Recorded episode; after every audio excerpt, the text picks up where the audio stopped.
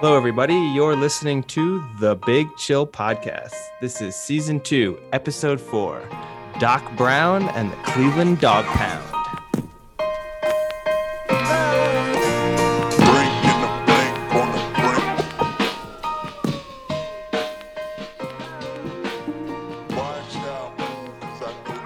Hello, Big Chillians.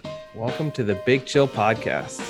For all our new Big Chillians, make sure you subscribe on Apple Podcasts or Spotify and check us out on Instagram and Twitter. Eddie is sure to put up some new tweets and polls regularly as the playoffs move on and things like that. So be sure to follow us. I wanted to start, we usually start every once in a while with an icebreaker question. So I got one for you this time, Eddie, because we always usually pick on Sam. What would the title of your autobiography be? Oh, you want me to do this? You're just going to put me on the spot. And that's an icebreaker question, putting you on the spot. Yeah, but usually it's like, would you rather be this or that? I have to come up with something creative and funny in a second. Why would it be funny? Well, I think my life would at least be a dark comedy. Is that the title? My Life is a Dark Comedy, the Edward Hewitt story. There we go. Yeah, we'll go with that. Sam, how are things in London? Have you gotten the Christmas present I sent you yet? No. Damn. It's going to have to be a Christmas present for this year now, right? I'm just going to have to leave it for 11 months. Yeah. I also sent one to Eddie, and that hasn't arrived yet either, I know. So No. Still in February, we can discuss them. Great. Really, I'm really excited for this. No, I haven't got it yet. No, but just anticipation builds. Yeah. Well, it's going to be a non-worthwhile anticipation for a very small gift that he may or may never use. I'm kind of interested how much it cost to post. Oh no, because you did it free with the company, or no. Under 20. To post. To mail. That's what he wants to know. Oh, how much it costs to post? Oh, I did it with the company. It costs, like $4 to post. Okay. All right. I'll give you a different one then, Eddie. If you had a time machine, would you go back in time or into the future? That's a tough one. I gave you an either or, and now you're no. This is better. I can at least give an answer. I mean, that's a tough one because fundamentally, you have to believe that life has never been better than it is now. So you're rolling the dice if you go in the future because you might just land in some dystopian post-apocalyptic world, and it just might be the end of the journey right there and then.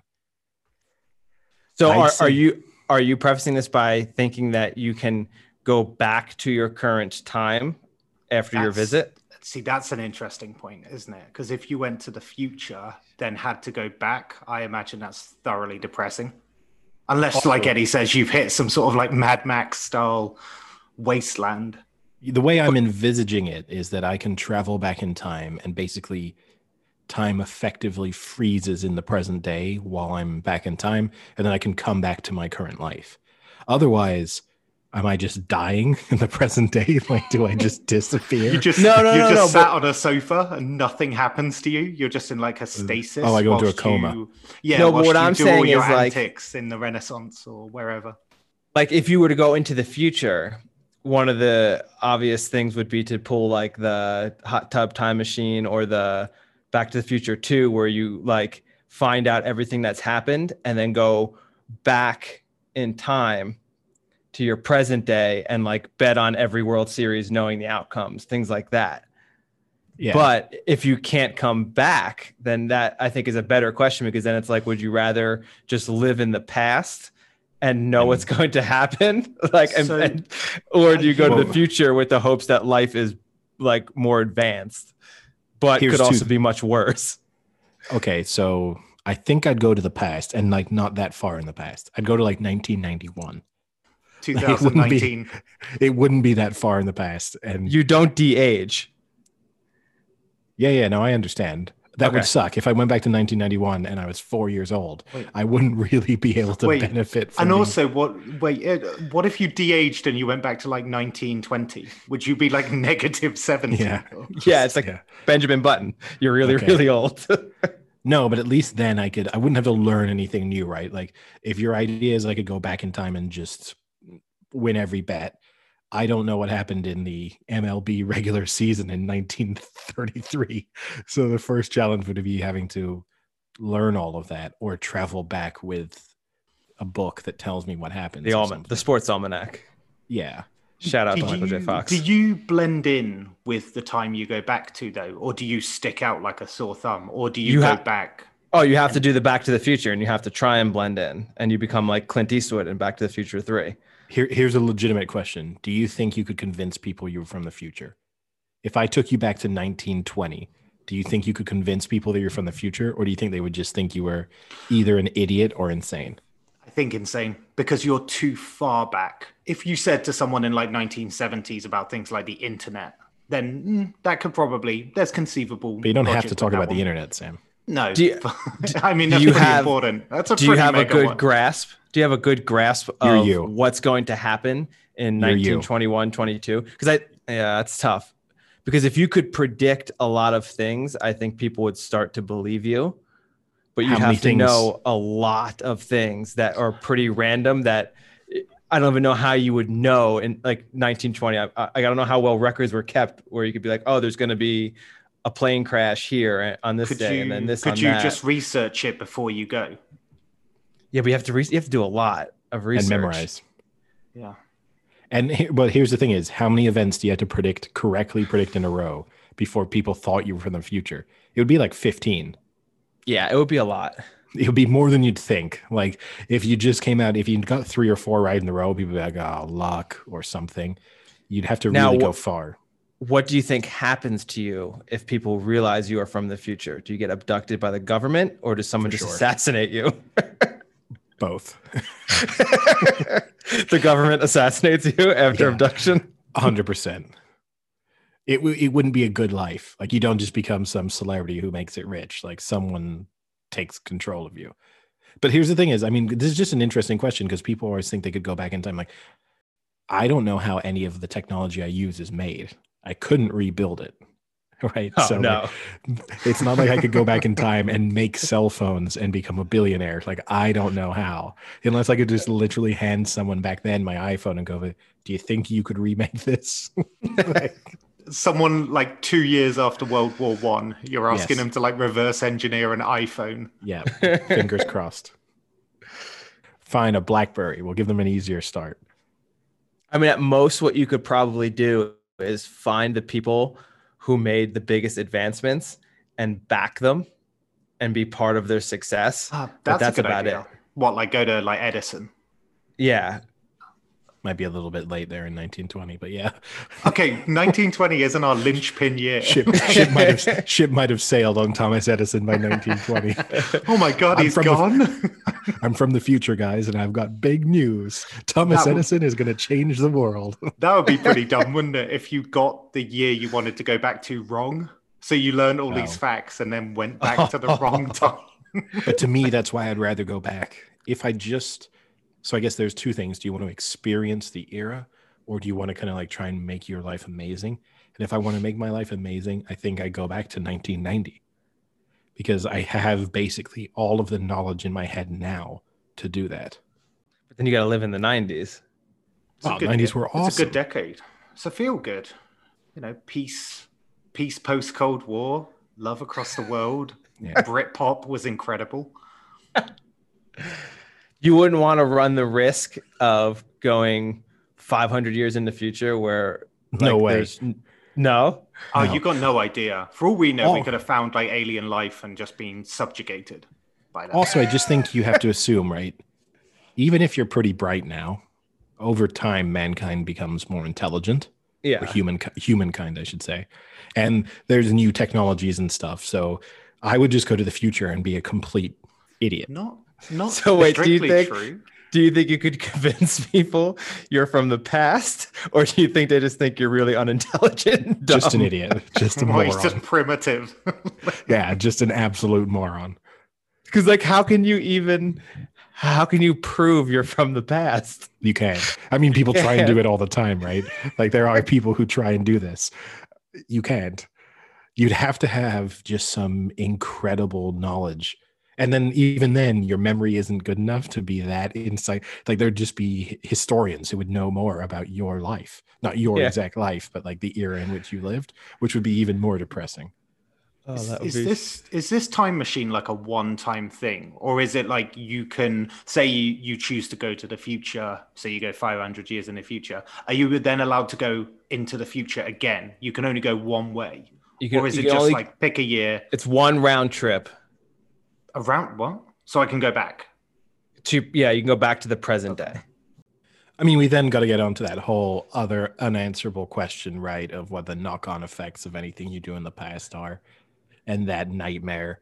So we're talking the butterfly realities effect. And butterfly. Yeah. So that might make the future safer because at least you don't mess with your existence. But I doubt neither one's a good option. I'd probably go like 6 days ago. I've never heard of like that. Might be even if it's pragmatic, it might be one of the most uninspired answers to that question. It is it is dull, but fundamentally, it's the safest option. I just go back. I go back to lockdown. I go back 2 or 3 weeks ago. I know all of the sporting events. I just go on this incredible run of winning every single horse race. That might be the only way I could safely use the time machine. I mean, you could go forward a few years, but then what's the benefit? I go back. I go 10 years into the future. What is it I get to experience? I mean, the only thing you could tell me is I forward 10 years, and then I come back with the sports almanac. I come back with, but then I don't even want to step outside. Almost like I want to go 10 years into the future and be dropped at like the internet still exists, and I literally whip out my iPhone, get some. Onto some Wi-Fi or whatever the equivalent is then, and then just like screenshot Super Bowl winners, screenshot NFL regular season results, screenshot like share prices and stock market performance, and then immediately come back. I want to go into the future because also just think of I go 10 years into the future and then I find out you died in like a car crash. Not me. I'm still here. I've had a successful career. So here's my question. If you find that out, do you come back and tell me? No, because you'd think I was insane. No, I would tell you.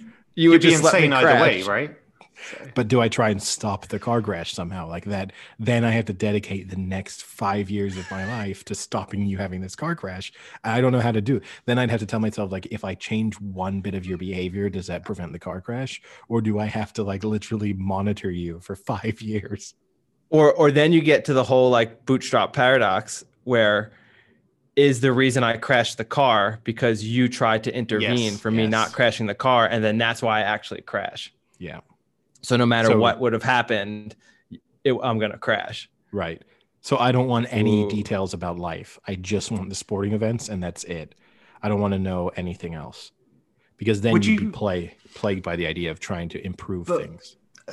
We had a chat many weeks ago on this podcast about kind of like enjoying those sporting events and enjoying the moments and stuff. Would you forego all of that to win money on it, if that makes sense? Like, you're like, I know they win it. It's boring now. Whereas everyone else is genuinely excited, really enjoying it. You're there like, so you'd forego that.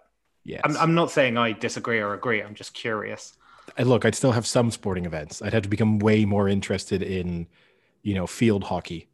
So that's where I get my thrills. And also it's his way of like throwing the bookmakers off as well, where he's like, look how terribly I'm doing at field hockey. Yeah. Like, okay, I got not only did I've got the first touchdown scorer in the last 182 NFL games, but I've never won a bet in field hockey. It turns out field hockey, the scoring's reversed. The team with the lower score is the one that's the winner, so you've just been picking the higher score every time. But your question kind of leads me. I have that Chuck Klosterman. I'm not sure how he says his name, but he did those cards. They're kind of conversation starter cards that he did. And one of them is you get to the age of, I think it's 75. And from that point on, you notice that you no longer age. So you get to 80 and you notice you feel exactly like you did when you were 75. You get to 90, still feel 75. Okay. How old would you have to get before you thought that you were immortal? Now, okay. Wait, I have a few questions. Is anything happening to me? Like, you're not aging. You look. I'm just not aging. But am I still getting sick? Is like a car about to hit me, and then all of a sudden it just like flies up in the air and misses me? No. You're not the thing. Yeah, you can still get hit by a car, and I'm assuming you still get the common cold, but you don't get any serious illnesses. So you're not like getting leukemia and getting healthy again. But yeah, you might occasionally get a sniffle. Mm. I mean, it would be a little unfortunate. You'd have to blow past the oldest person. Yeah, you got to go 120 plus to really believe it. I was going to say, yeah, like 140, getting close to 150. Yeah. I mean, it's kind of unfortunate that you stop aging at 75. Life. Yeah, it kind of sucks that you're just too old. I think the thing is, if it were 55, you'd believe you were immortal a lot sooner. If you were 110 and you looked and felt 55, you'd be like, something's up. But if you see people who are like 105 and they look, 70, 80s. Like, now, is that what you'd think, that you were immortal? Or would you think maybe like you're an alien or something? Well, for the first 75 years, like, you were absolutely fine.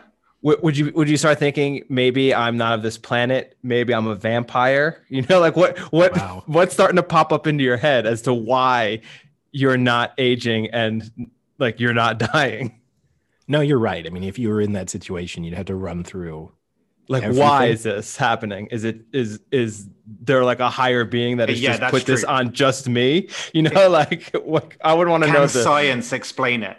Yeah, it's like kind of what you're getting at there. What's the reasoning? Why is this happening? Also, then the follow-up question. This is a real downer. How long do you let it go before you just end it? That was because so many shows have done that, right? Like never. Because here's the thing is, right? It's one thing. I think the concept of being immortal when no one else is would be depressing, because it would just literally be family, friends dying. Then the second thing is you're frozen at 75. So it's not like you're getting to live some young, energetic life. You're 75. So you're mobile. You're like, life is fine, but you're not exactly. How do you make new friends, for example? Were you a healthy 75, though? Yes. Or would you have been very unfortunate to be like 75 with dementia? No. And then you become immortal? No. Let's call you Joe Biden. Let's call you Joe Biden. No. Let's call you like a very sprightly 75. Like when you meet a 75-year-old and you go, oh, this person's probably 60. And they go, oh, no, I'm 75. That kind of 75. You have to reach a point in technical advancements that you can then start replacing your body. It's true. In 400 years from now, you'll be able to get bionic arms and things like that. You can get bionic arms now. Yeah, but not good ones. I'm talking like real good ones. You seen that Oscar Pistorius guy? He's got really good legs. I like this idea. So 100 years from now, we'd see Frank having had multiple plastic surgeries, because you'd obviously have to change your face. Like you'd have a 75-year-old face. You look like that Weekend Hoax. Yeah, and then bionic arms, just strolling into a bar trying to pick up a girl. Like, hey, how's it going? How old are you? Oh, I'm 28. Frank would go bionic legs and like go into bars and say like, I run the 100 meters in about 1.8 seconds. 200 years from now, you're going to hear about this bionic man challenging people in the Parisian streets to races. Frank will be dead. It's for future listeners of this podcast. Oh wow, they'll be digging. Oh, how depressing would that be? Just every two times a week, you just log on to do the podcast. No. He means future listeners. He means as in 200 years from now, someone is listening to this episode. Yep. Which now that is a post-apocalyptic society where they are just like desperate for some kind of content. Like the world has been destroyed, and somehow the only remnants of civilization is like our server with our podcast on it. Someone put a time capsule and put the Big Chill Podcast in the time capsule. They pick it up like, oh, this could save civilization. And it's just episode 1 through 100 of the Big Chill Podcast. Would they believe you if you went to the future? Do you think you could convince them? No. Oh shit. Every episode they're just listening. I'm the guy on the podcast. Yeah. It's so depressed. Oh, if only it were like seeds or something useful we could restore civilization with. Now, one guy who would like to go back in time after his weekend is undoubtedly Justin Thomas. Oh, we're going to start off with that. Okay. Yeah. The PGA came back this week. And so it was the opening tournament. It was the Century Tournament of Champions or whatever they call it, where you only qualify for it. It's in Hawaii, and you only qualify for it if you won a PGA event the previous year or something. Or spoiler alert, as Justin Thomas would call it, the PGA. And so, yes, in his, I think it was his third round, he had the look on Sam's face. No, I just feel like there would have been a better way to do that. There's already a G in it. The PGAY. Yeah, exactly. Better, there you go. Better. Okay. He missed a relatively short putt. He missed like a 4-footer. And then as he tapped in the sort of 1-footer he had left, he just went, faggot.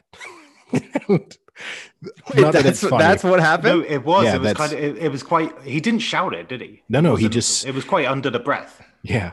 And the question to me is, it's obviously unacceptable, you know, not a funny term.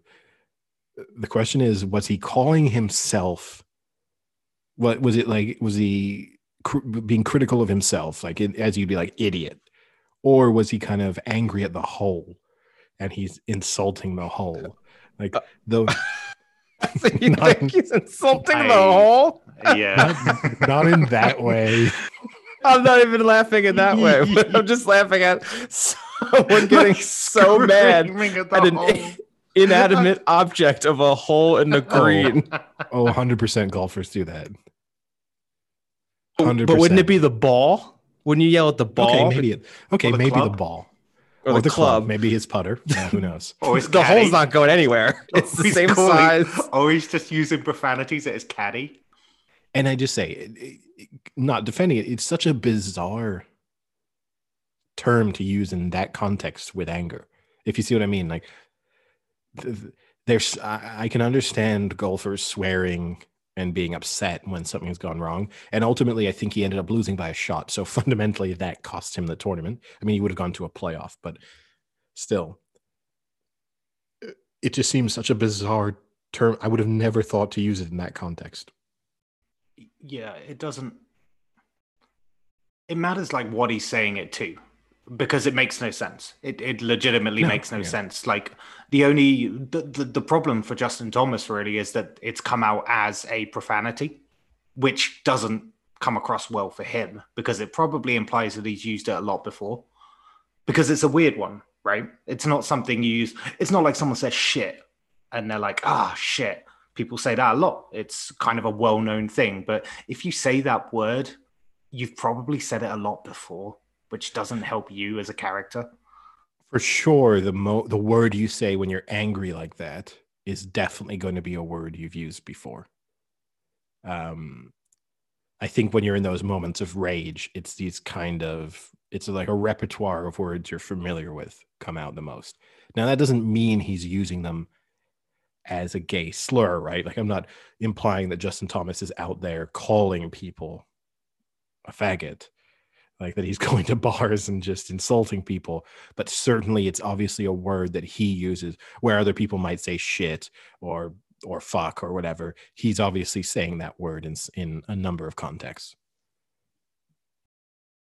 Did you see the PGA stripped Trump's course as well of the US Open, I think it was, in like 2022. I think, what is it called? Like Trump National or something like that, the course is called.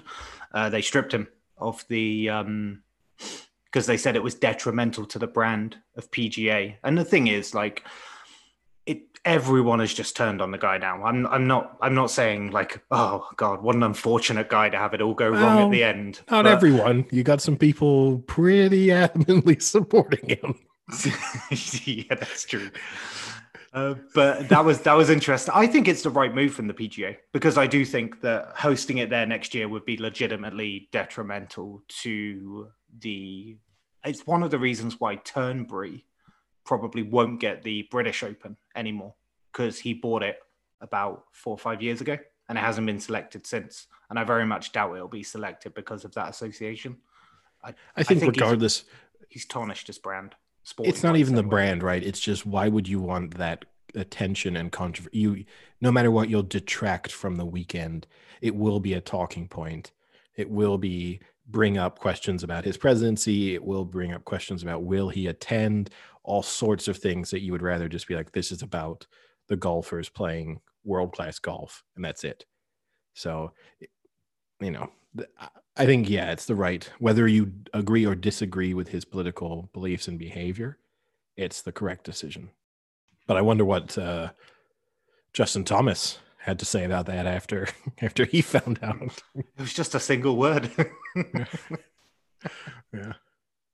But it was interesting because it got caught live on coverage, because obviously with no fans in attendance and with the microphones, you were able to hear it very clearly.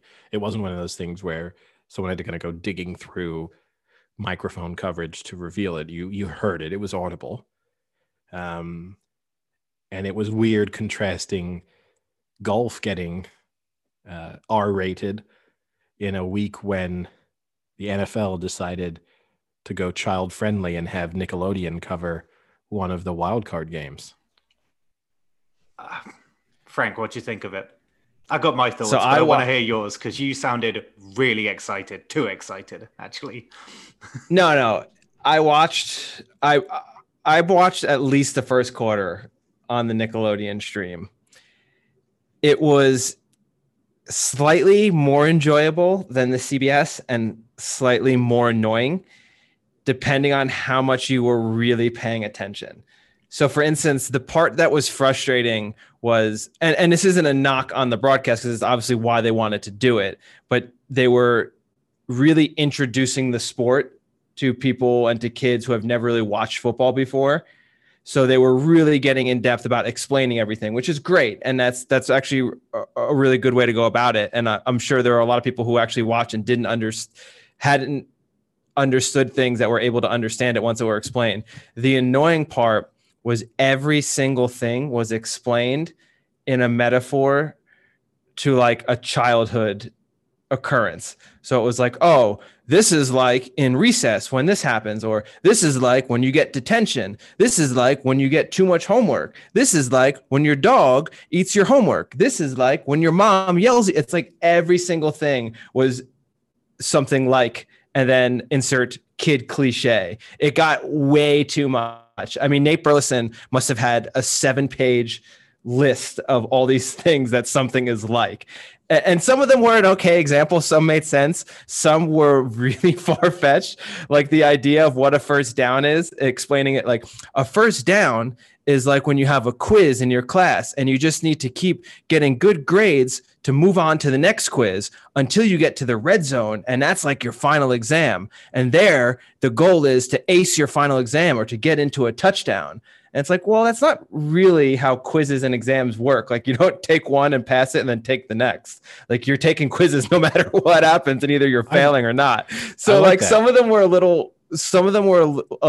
a little far-fetched, but overall it was cool. And then the parts that were cool was like, after the first quarter, they did a little montage of adding some of the cartoon graphics on the players. And actually, it wasn't as extensive as you thought it was going to be, but it was still kind of cool. Like, there was one play, I forget the receiver on the Saints. It was the newer guy that they have that caught like a wide receiver screen and then made like two nice jukes and made both people miss. And while he did the juke, they did like little lightning bolts off his feet while he was juking by the people. And then the people that were falling had like the little smoke things behind them. And it was kind of cool. Like, it was different, you know, you don't ever really see that. And then when they scored the touchdown, the slime cannons came out, and that part was a little overblown. Like, I expected something, I don't know, more realistic or just more. And it was just literally 4 animated slime cannons in the corners of the end zones that shot animated slime for 3 seconds. And then that was it. And then the reactions by the people. Oh, yeah. Like, it was epic. That was epic. It's like, it really wasn't that epic. But also the actual animation on it was atrocious. Like, I mean, that's a challenge though, right? More to that. Yeah. To do live animation. I will say this, Frank obviously loved it because, Sam, you asked him what he thought of it, and he went on that childhood wonder that he just went on.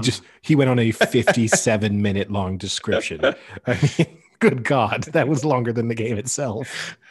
Well, let's be honest, that was probably the most boring playoff game I think I've ever watched. Weren't you lucky that the kids' side of it happened to that game? Because can you imagine if they had to do some sort of like childlike thing with the Wolford injury?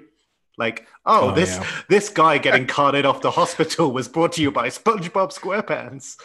Like, it would have been pretty bad. Like, they're lucky that the game was boring in a way. That would have been hard for Nickelodeon to be like, a guy may have potentially just snapped his neck. No, it is true. Or like the Dak Prescott injury or something, you know, like it's... or like the Alex Smith like leg pictures. Like I would have liked if for the Wolford injury, if they'd done like the little birds like spinning round his head as he lay on the ground. Like, like the Acme dynamite going off as his neck just like contours his inwards. Wolford's sleepy now. The Dak Prescott injury, they're like, that's like when you're 6 years old and it's a week before Christmas and your parents divorce and you end up getting no presents for Christmas and your life is over. And one of them snaps your ankle. But yeah, no, it's an interesting gimmick, and I think it's good for the NFL to try and obviously get more people to watch and to allow people to watch in the way that they'd like. And to kind of remove the barriers of entry for the sport, right? They've done a similar thing over the last couple of weeks with the Premier League, with trying to, because obviously it's the LGBTQ month. Keep going. Well, they've dedicated to sport, and they've obviously had a number of relatively high-profile gay figures commentate on games or like add to the coverage of the game to try and show the sport as being sort of more accepting, and to show that there's a place within the sport for people with different profiles and backgrounds, which I think is a good thing to do. But obviously it's not for everyone. Not the gay thing. But just going to say I side with Justin Thomas. The only issue I see with the Nickelodeon thing is, are they going to be that explanatory every time? Or do they now expect that, hey, you've watched this one, so now we're going to progress off of that one? Oh, what a really steep learning curve to it. It's like, because a little tutorial. Here comes the real deal. And they actually just go into normal commentary. Yeah, by the Super Bowl, it's just Tony Romo. It's just Madden in a SpongeBob outfit. They did slime Sean Payton after the game. I don't know if you saw that. Did they really? Yep. Oh, really? Yeah, they slimed him. But he actually got real slime on him, or it was a graphic? Real slime, yeah. Oh, okay. So they sat him down behind like the Nickelodeon screen, and then like he put his mask on. And like the other thing about this is, they went through this a lot in the game about being slimed and how it's like nothing you've ever experienced in your life. It's just like someone dumping really viscous water on you. Like, it's Tony Romo, that crazy. Tony Romo explained that, because when he was asked, hey, your kids must be excited about the Nickelodeon coverage and all the slime, he said, my kids love slime, and they try to slime me all the time, but usually they just do it with their mouths and their spit. It was such a disgusting description. That's brutal. I mean, we did say last time out that the Gatorade replacement for the slime was a good idea, so maybe we've got listeners in high places in the NFL or Nickelodeon. Sounded a bit like you said Gatorade there, as in... Is that the theme of this week's podcast? Yeah. Yeah, we'll just go all in. I mean, you could just do green Gatorade, and that would be 80% of it. It just wouldn't be as thick. Yes. You could Peyton did get slimed.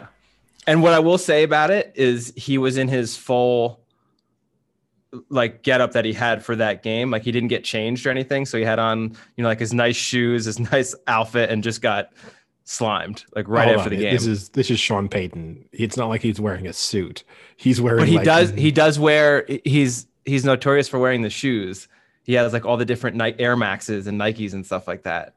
He's really into shoes. Don't you remember the last draft when he had his feet kicked up, and like the number one thing on Twitter was like he was wearing some Nike Air Jordan limited edition things. You don't remember that? No.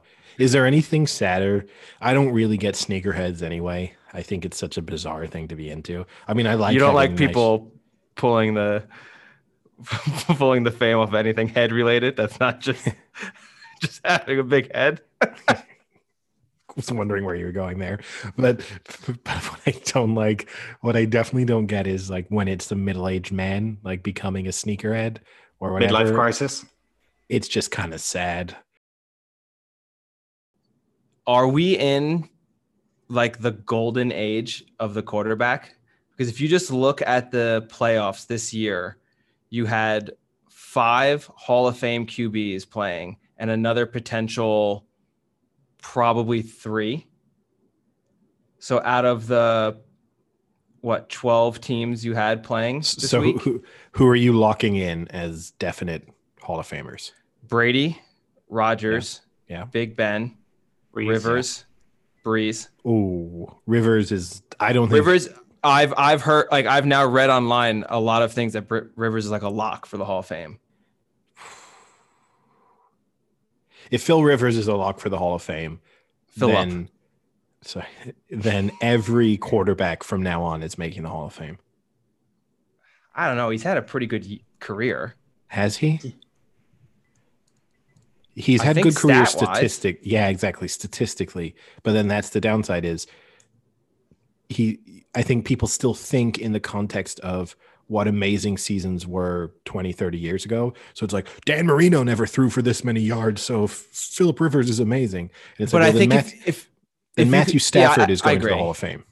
No, I agree with you on that sense. But I think if you put his statistics in line with the other players of his generation that will make the Hall of Fame, notably Big Ben and Eli Manning.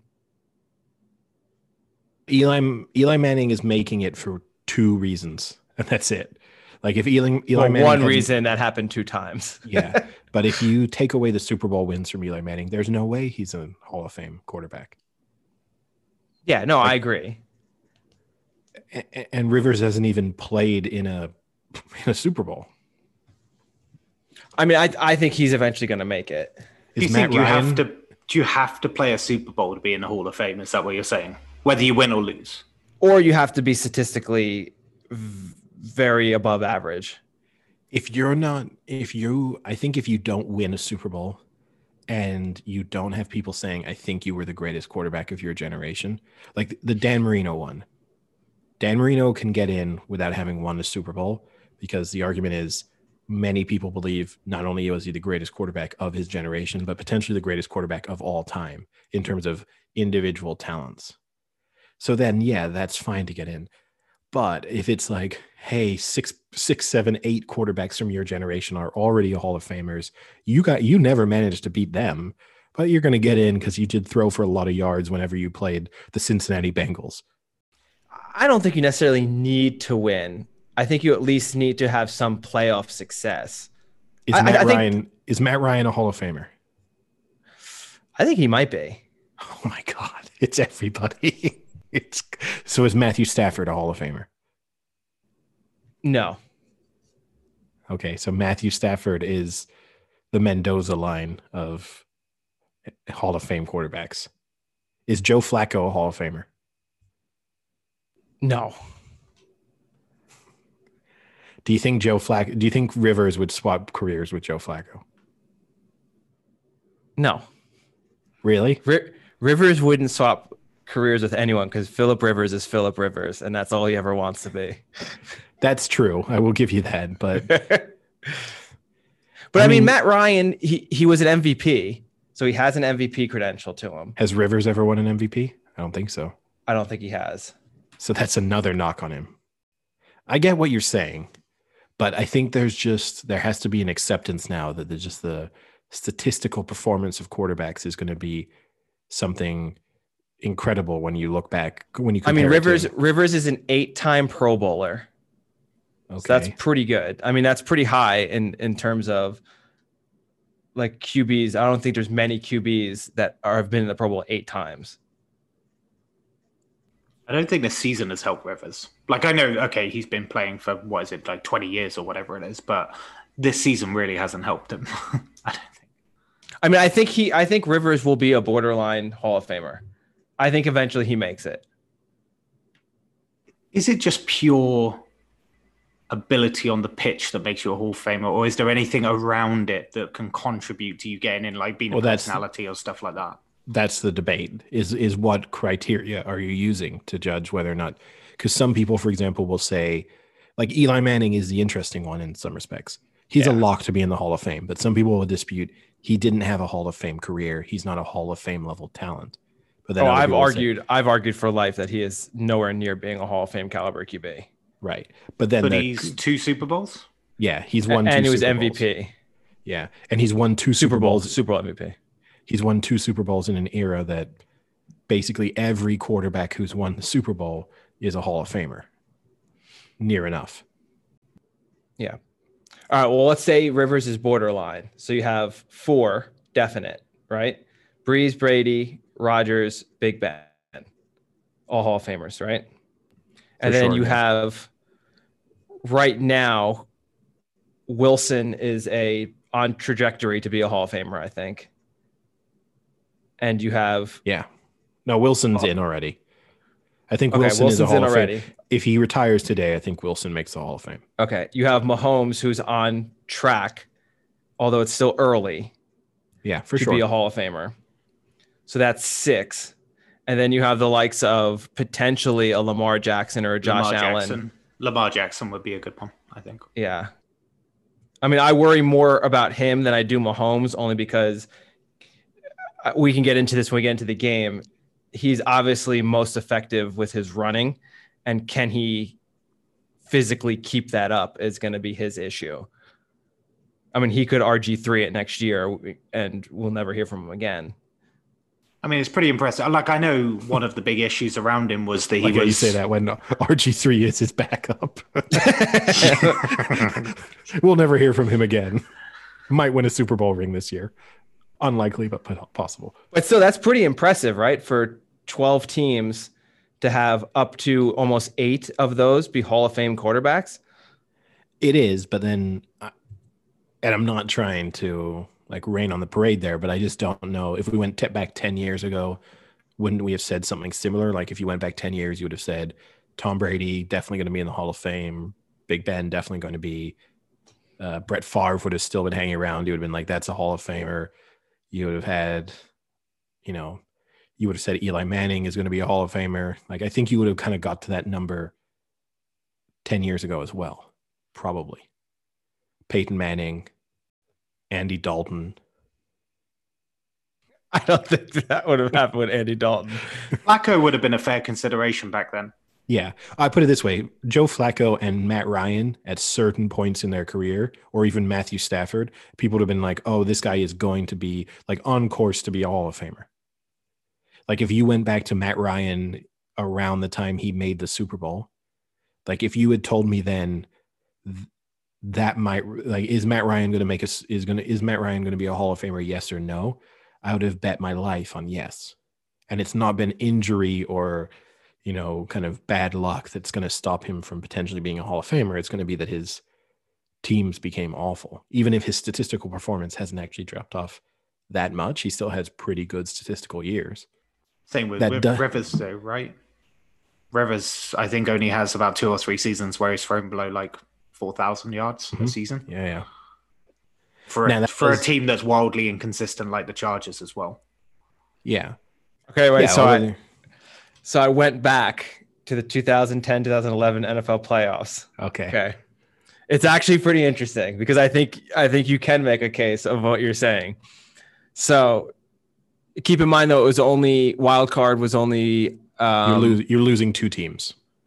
It's only four teams. You're losing a game each on each side. Okay. So there's two NFC, two AFC. Okay. So Seahawks, Saints, and that was Matt Hasselbeck. No. And I'm assuming Drew Brees.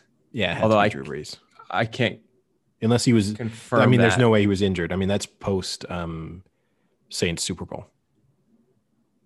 Yeah. So. And then. Or the year they. That might be the year they won the Super Bowl, actually. No, they lost to the Seahawks in the playoffs.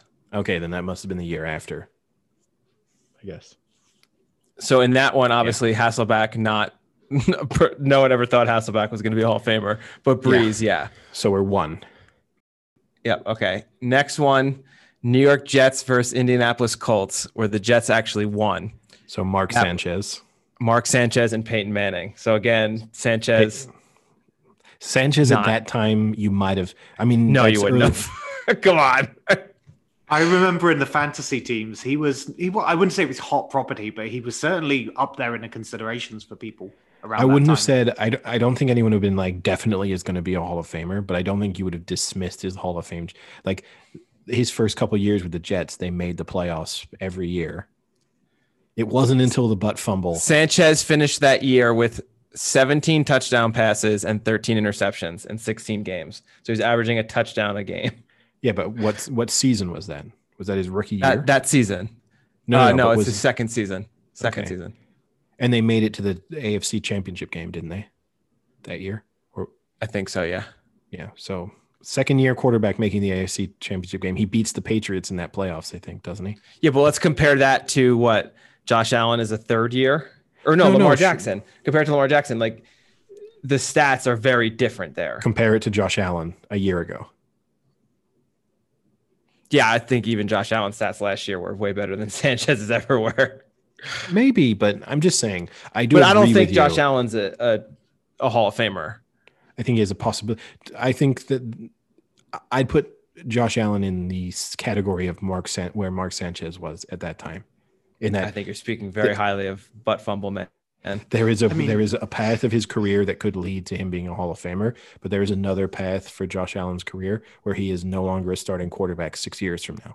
I mean, the good news for Allen really is that he's got the kind of division looking good for him, his conference, right, with everyone else around him. Like they're now the best team in it, so they could see a lot of playoff appearances for Allen. So,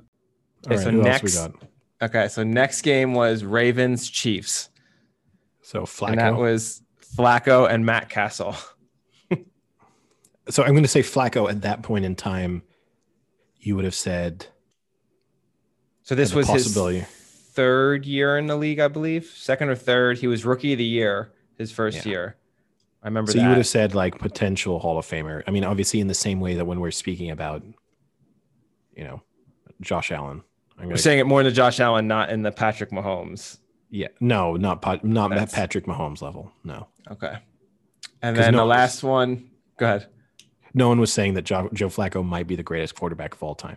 No. And last one, Green Bay Packers, Philadelphia Eagles. So this is an interesting one because it was Rodgers and McNabb. Nope. Better. Vic. Yeah, and Vic, Hall of Fame career, but ruined by off-the-field activities. Yeah. But Hall of Famer, fundamentally. If it comes out that Patrick Mahomes is really into dogfighting, then, And then you had, in the divisional playoffs, the teams I didn't mention were the Steelers with Big Ben, the Falcons with Matt Ryan, the Bears. Who's the Bears? Cutler. Yeah. No. And the Patriots with Brady. I think it's fairly comparable, and I don't think that's the best year. I think you could definitely in and around that period pick a better year where a few more, like you're just after the Brett Favre era, which would be like throwing like where we are with Tom Brady or Drew Brees is, right? So I think the year before you would have had Brett Favre. And then there's a few others that could have got thrown in there as well, who maybe were coming because there's no fundamentally of everyone you name there. There's kind of no end of career guys. So you've kind of just missed, with maybe the exception of Vic. But his career ended more abruptly because of off the field stuff. But yeah, I think, I mean, Eddie may disagree, but I think that this is a good playoff year in terms of at least the QB quality, I think is pretty top notch this year. Like there's not, besides the Rams, right, who have advanced. And the Bears, maybe. Advanced. Okay, of the teams in this upcoming round. Yeah. The Rams is not a pretty picture in terms of quarterback. Which is interesting because, you know, in part because of Goff's injury. So yeah. I'm not going to blame him entirely for that. But yeah. No, I'm not going to disagree with you there. I just didn't think that this round of games was extraordinary or highly or extremely well played. That doesn't mean that they aren't good teams with good players. Now, one thing I will say before we go on to discuss the game is Lamar Jackson, and then maybe we can start with the Ravens-Titans, became the first quarterback, the first non-Manning quarterback to lose his opening two playoff appearances and then win a playoff game. That's my Frank, for a 24-year-old. That's my Frank stat of the week. So that 24. He's only 22, I think. Seems significant. Yeah, no, he's maybe he's younger than Burrow. Yeah. I mean, he's been in the league for 3 years, so he can't be playoffs. 23, 24, then yeah. Oh, I'm just thinking he's younger than Burrow, so I always think he's much younger. But yeah, that's a good stat. I like that. I mean, we can start off with that game. That was a tough one for me because I picked the Titans, and I think the Titans did what I thought they would do and hold the Ravens pretty well. I mean, this is a defense we've talked about that is statistically top five worst defenses in the NFL. Did a really good job of top two historic in terms of historical playoff quality defenses. They are the second worst defense in the history of NFL playoff appearances. Yeah. Out of 534 since they've been tracking this kind of data, they were the second worst in almost every category. Yeah. And I think, you know, they played them well. They had a good game plan. And I mean, I think at a point, other teams are going to start to build on whatever game plan that they had to kind of contain the Ravens. The issue was that you saw, no matter how much you contain them and slow them down, eventually they're going to break that play. And for the Ravens, it was literally two plays. I mean, there was the Lamar Jackson touchdown run that was one of the nicest runs I've ever seen in my life. Like the acceleration to kind of go up the middle and then to the sideline and just be blowing by guys as he's running to the sideline and then up the sideline was crazy impressive. And that was on a 3rd and 9, which probably would have changed the game had they stopped them there. And then the other one was, I think he had like a 3rd and 3 in the second half and did the same thing, like a 25-30 yard run up the sideline. And I mean, those two plays, and it's easy to say like, oh, had you stopped them on those two plays, you win. But the bottom line is that's kind of what he's going to do no matter what. He's going to have those one or two plays. So it's a tough offense to stop. I mean, you stop him for 20 and you still lose. Yeah, but I mean, we're going to get onto this because fundamentally, right, every football game probably gets decided by 5 or 6 plays. That so one any particular. Team, a lot of plays, a lot of games this weekend, you know, teams are going to be able to say, if we had just done things differently on 5 or 6 plays, it's a very different picture. So I think that's always kind of, well, if we just had prevented this touchdown run, if we just prevented that, but I think the counter to that is just how well the Ravens shut the Titans down. Yeah. So I actually don't know if they'd stopped them on the drive where he has the 48-yard touchdown or wherever it is, I don't know why I then believe the Titans would have scored any more points anyway. And so then I think the Ravens at some point get that touchdown. If he doesn't make that play, then he makes it a different time. But just to round off the stats about their defense. So out of 589 teams to make the playoffs in the Super Bowl era, they were 588th in points allowed per game, 586th in total yards allowed per game, 583rd in passing yards allowed per game, and tied for 585th in total number of sacks. So a historically bad defense by playoff standards. Yeah, so I mean, the thing that I wanted to bring up was the Vrabel 4th-and-2 decision. So for those who... Yeah, that made no sense. That made absolutely no sense. So for those who don't know or didn't watch the game, it was 4th-and-2 on the Baltimore 40, and they were down 17-13 with 10 minutes left.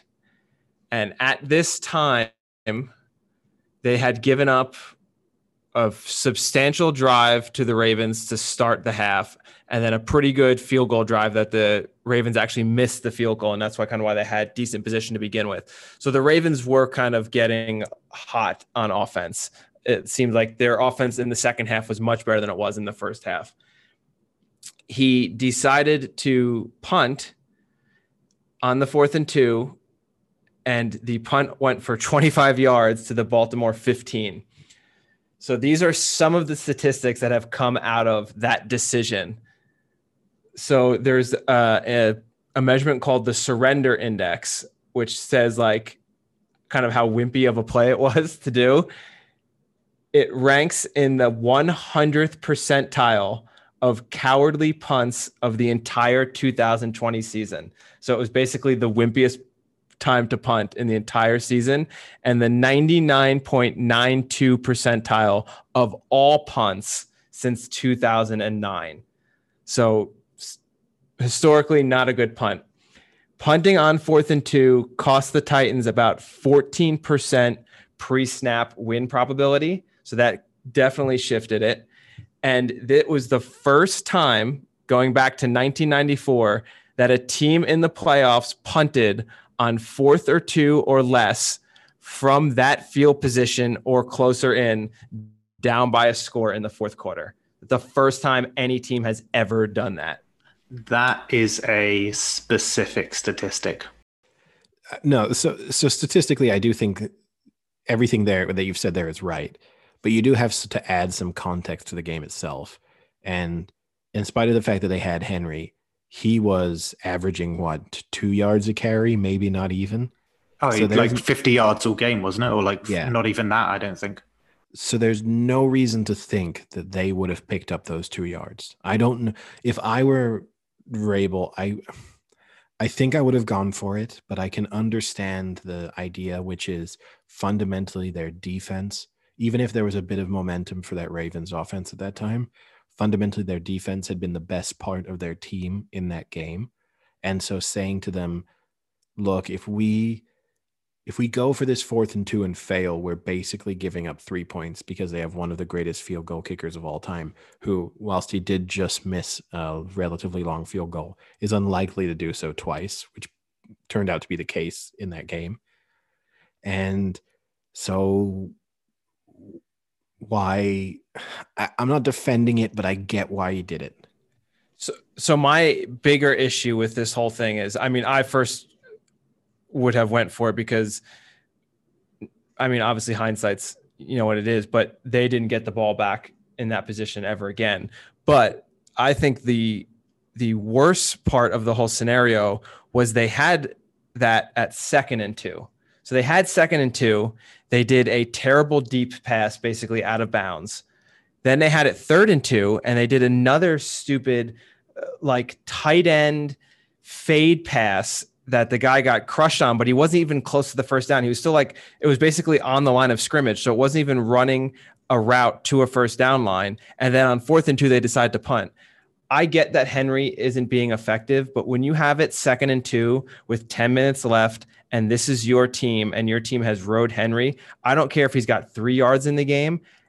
Between 2nd-and-2 and 3rd-and-2, he needs to get a shot to get that first down. You don't throw a deep ball and then run a -1 yard route to try get it versus giving it to the most dominant back in the NFL. It wasn't a negative. It was a forward pass. But look, you're right. But then they've been doing that all game, and they're. But it doesn't matter. But that I understand that. But they'd already died on that particular. They'd already like they haven't died on it yet because they were. No, I don't. I understand he wasn't being effective, but if you have two chances to get two down yards, if you have two chances to get 2 yards, you have to give one of them to the most dominant back in the NFL. Frank, they'd already been stuffed multiple times using Henry. Absolutely stuffed. Like you can't tell me, oh, it would have worked that time, even though it didn't work any of the times we tried it before. Like maybe it would have worked. Maybe it would have worked. And but you're not asking him to get a 7-yard run or burst for 20 yards. You're asking him to get 2 yards. And he was struggling to do that all game. See, Frank, I get your stats, but the thing I would say is... But then what would you rather do? But if he did run that and was stopped, the logic here would have been, it's not been working all game. So why would you go for it on there? I get that it has been working all game, but just because it has been working for a game doesn't mean you abandon the thing that got you into the playoffs the first time when you only need a 2-yard run. No, I get if it was 2nd and 7 and they did 2 pass plays. Sam is a 2nd and 2. You have to give it to him at least. Sam is so right though. If they had gone for it or reverse it, they'd 2nd and 2. They'd run it stuffed, punted. You'd have gone. Come on, the run game hadn't been working all game. Why didn't you pull out that play action? Why didn't you try and fool them and hit them on a deep pass? Those were the things that had been working earlier in the game. Why didn't you? I wouldn't have said that. Because you're the one who said a million times, if it's 3rd and 1 or 3rd and 2, I hate when people try and do that sneak deep ball throw. That's what I say. Yeah. No, that's what you say. That's not what I say. Exactly. I don't have an issue if they throw at one time. But when your game is running, no matter whether it's working or not, you have to at least out of 2 tries, and that's not even the 4th down. I'm not saying on the 4th down, then you decide to run it. I'm saying if it's 2nd and 2 and 3rd and 2, one of those has to be a run to your biggest back in maybe the history of the NFL. You have to at least try it. You can't just fully abandon what brought you there in the first place. Or at least, at the very, very least, you run a play action off of a run. You don't just have a 5-step drop back on both plays. I don't think it was a 5-step drop, but they didn't completely abandon. They gave Henry every opportunity in that game to produce something. You're right. They gave it to him. They gave it to him on 1st and 10, and he got 8 yards on the 1st and 10. So on 1st and 10, he gets 8 yards, and then 2nd and 3rd, you don't give it to him. And on his 17 other carries, he got 32 yards. That's I get that. But this is what the team that you are. And you don't just abandon who you are out of nowhere to get 2 yards. Okay, so flip it. He says 2 yards. Okay, then he says the team that we fundamentally have been over the course of the Titans being good is a defense-first team. So what we do is we pin this team deep and we stop it and we get the ball back and we go again. You just told me they have the historically worst defense this year in the NFL. So obviously that's not what got them to the playoffs. Hold on. This year, yes, but over the course of Vrabel's tenure, like last year, they were a different defense first team. So if you're going to this idea of like, this is who we are, even if their defense has been atrocious this year, they've still built themselves around the idea of stop teams, run the ball. That's it. And fundamentally, if you're built around that and you're in a game where the other team has struggled to score points, then you pin them deep and you say, we're going to get the ball back. So you stop them and run the ball. So then on 2nd and 2, you run the ball. On 3rd and 2, you run the ball. If you don't get it, then you punt and you stop them on D. I think we kind of got to end it here because we're just going in circles. But I think it is decision. Like this is results-based analysis. And sometimes it kills me because just if they'd punted it and then it had been a 3-and-out for the Ravens, everyone would have thought I'm going to contrast this with the Steelers decision, which is an opportunity to move on to a different game to punt. To me, that was totally different. Oh, that's the 4th and 1 at the start of the 4th, isn't it? Yeah. The difference in the Steelers there was you're down 2 scores. So there you have to think, even if our defense has been shutting them down and we do get the ball back, the clock is your biggest concern at that point. And so giving them the ball is sacrificing, in the very least, probably 2 minutes. And that to me is the thing that made no sense. So if I compare Tomlin's decision to punt with Vrabel's decision to punt, Tomlin's was much more egregious. The thing with that game was, do you remember the, was it Broncos Seahawks, where the first play in the Super Bowl was the safety against Peyton? Yeah. And you then just realized that that wasn't the way the game wasn't going. And it was a shame for that game. Like, obviously it was really high scoring, everything, but it was a shame that it wasn't competitive from the outset because of what was an implosion from Big Ben, right? Well, not the snap, that wasn't his fault, but the interceptions were weak. The throwing was poor. It was a really bad first quarter. Yeah, no, he didn't play well. I will say this, even if the bad snap wasn't his fault, and it wasn't his fault that he wasn't able to gather it or stop it, when the ball was just sitting there to be picked up by by the Steelers, the fact that neither one of them could just slide on top of it was kind of pathetic. It is kind of strange watching grown men not able to just sit on a football, essentially. It's really weird. It happens in rugby too. I mean, it's the same idea with the awkwardness of the ball, that if it comes out, there's just a mass weird panic about why people can't just sit on it. That was two Steelers players in perfect position and with actually a decent amount of time to just sit on the ball. And they would have been on the 1 yard line. And it would have been a terrible start, but not catastrophic. And instead, they did the one thing that they basically couldn't do, which is not only not gather it, but in the same process, push it into the end zone. I mean, it was just terrible. It was also annoying to me, too. About 5 times in that game, they talked about how Pouncey is this like amazing all-pro, 10-time Pro Bowler, blah, blah, blah. He had like 7 bad snaps that game. Like, at some point, can announcers just man up and be like, this guy's playing a really shitty game?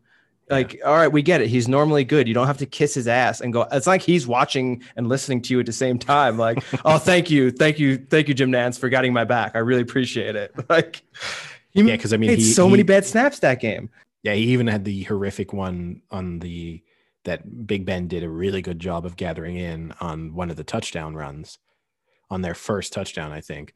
But yeah, he had right in the goal line. Yeah, he had a number of just horrible snaps. That was 4th down too, I think. Yeah, but I mean, just a terrible quarter from the Steelers. I will say this: Frank went out of his way. Obviously, he wanted the Browns to win. He went out of his way to Duka curse the Browns throughout that, several times declaring, is it over at 14-0? Is it over at 21-0? Is it over at 28-0? I think it's over. And even though I wanted the Browns to win, part of me, when the Steelers started to come back into that game, wanted the Steelers to win. I was like, this is going to be a historic Duka curse. And honestly, let's be honest, like in the 3rd and 4th quarter, there were a couple of points when the Steelers threw interceptions, when if that drive had gone the other way, you went back to a 1-score game. Again, it's hindsight, so I'm not, of course, saying it's for certain, but there was points where the Steelers looked good and they threw an interception when they were driving well to put it into 1-score game. And I don't know whether that's testament to how bad the Steelers were at the start or to how much better the Browns looked because of how poor the Steelers is, if that makes sense. Like, I don't know whether to say the Browns were incredible and they should be really respected against the Chiefs next week, or whether it should just be like the Steelers imploded so much that you're not sure what to make of that Browns team or that Browns performance anyway. I think it's the latter. I think they fundamentally spotted the Browns 21 points. And, yeah, I think like any NFL team would have won that game basically from there. Yeah. I mean, you have to think about the first touchdown they had was a 0-yard drive. The second touchdown they had was like a 40-yard drive. The third one I think was actually off of a punt, but then the next one was off the interceptions. That was like another like 15-yard drive. So they've gotten 21 points off of not even getting barely over 50 yards of offense. You know, like, not that I'm saying they didn't play. Their offense did play well at times. And yeah, Chubb was incredible. And their defense, I mean, I think when their defense was pressing in that first half, they looked pretty good. You know, they were putting pressure on Big Ben and things like that. And they were tipping the ball, which that's the part that that's effective for the Steelers because I think Ben Roethlisberger set the record this year for most tip balls from the line of scrimmage. It was like 50 or something crazy like that. So that was obviously a game plan they had in there to throw up your hands at any given point because they're going to do those short passes. Something like that's not going to work for a team that normally doesn't do that. So they're not going to get those interceptions off those tip balls. But it, I don't know. I don't think they were impressive, but they weren't as impressive as 48 points looks. No. And also when you kept asking me, could they come back? Could the Steelers come back? It wasn't the scoreline that was making me question whether or not they could. And it wasn't even their offensive struggles. It was actually defensively, the Steelers looked like they didn't care anymore. Like there was moments in the first half, like a couple of those touchdown runs and stuff. There was a little bit of a lack of effort at times. Like it was like, well, Chubb's picked up 20. We may as well let him go for 35. You know, like there were moments there when it kind of felt like the Steelers realized we've lost this and I want to be anywhere else but here. You want to know a depressing stat was that the Steelers actually rushed more than the Titans. And the Steelers do not run, notoriously. The Titans, all they do is run. So I think that's testament to the Ravens right there, how much they stopped him. But oh, no, the Ravens, I mean, and this can bring us on to the other game. There were a couple of defenses that I don't think a lot of offenses looked that great, maybe Bills aside, this weekend. But there were a few defenses that looked really good. And I think the Ravens had the best defensive performance of the weekend. But the other notable defensive performance, obviously, was the Rams, who on paper, what was the closest game? It was the tightest spread of any of the 6 games. And, you know, even though they ended up losing Walford and then having to bring in Jared Goff with a damaged thumb, it didn't even matter. I mean, their defense was just so good, and the Seahawks looked like they couldn't do anything. I don't know how much they would have played a whole nother game. I don't know how many more points the Seahawks would have scored. Yeah. It was the turnovers that really changed that as well. And they had a pick six too. Yeah. A fluky one. Like I will say that there's moments where their defense, they're getting a little bit of the rub of the green on a few things. And Aaron Donald's injury will be interesting to see how severe that is. I don't know if they said he's back. Yeah. I mean, it was kind of a weird way for him to get hurt with Russell Wilson just kind of rolling on him. But their defense is legitimately really, really good. I just don't think their offense is so bad. Goff didn't do much wrong. I mean, he didn't 141 touchdown. He didn't turn the ball over. Yeah. But did they need to do much? That's the thing. Like, not in that game, but they're going to. Who do you start next week? Well, it's Packers, isn't it? No. So. Well, it has to be Goff, right? There's no way. Yeah. I don't even think if league regulations would allow Wolford to play. Oh, he Wolford like does, nothing's wrong with him. He, what? No, he doesn't have. I thought he like legitimately lost his neck. No, they they said he had a stinger. That's it. Is that was so the official report after the game? Is that a medical term? Yeah, that is such a. They said he had a stinger and he'll be completely fine. That is such a team doctor report. I think you play Goff. Goff did enough to show that he can be competent even with that injury. I think it has to go probably the other way now. He didn't look good, Goff. I mean, he really couldn't do much. I mean, his throws didn't look that great. He was very conservative. He didn't throw much over 10 yards, like at all. Here's the thing is, right, you'd have to say no matter how good their defense is, they're now playing the Packers. And there's no way they're keeping the Packers to under 24 points. Like if they keep the Packers, to 24 points, that's a great defensive performance. Yeah, 100% they're not getting 30 against the Packers defense either. So, but then the question is which quarterback gives them the better chance to score points? That's what they have to assess. Now, whether Goff is so limited, like obviously Goff is the better quarterback. Like fundamentally, he's the better quarterback. The question is, with his injury, is he more limited? And then do you have to go with someone else?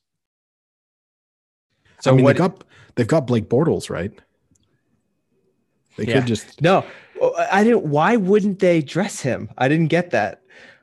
Why would you only have two quarterbacks, one of which is only at 50% with a thumb surgery 11 days before their next quarterback with their punter at that stage? That didn't make sense to me. No.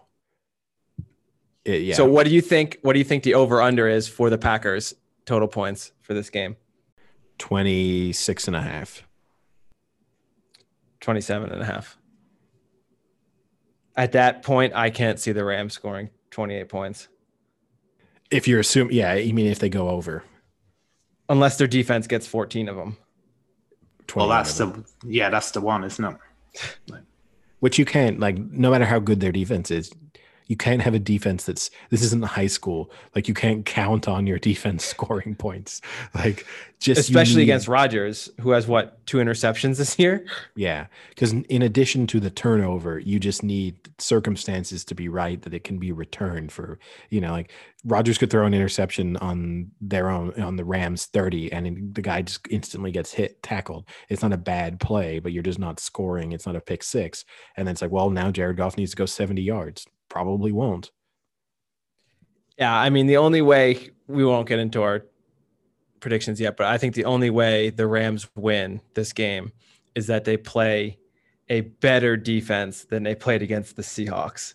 And they played great on defense against the Seahawks, but I think they need to play way better to have a chance. Like, I agree with you. I think they have to keep them under 23 to have a chance. And that would be an absolutely amazing effort.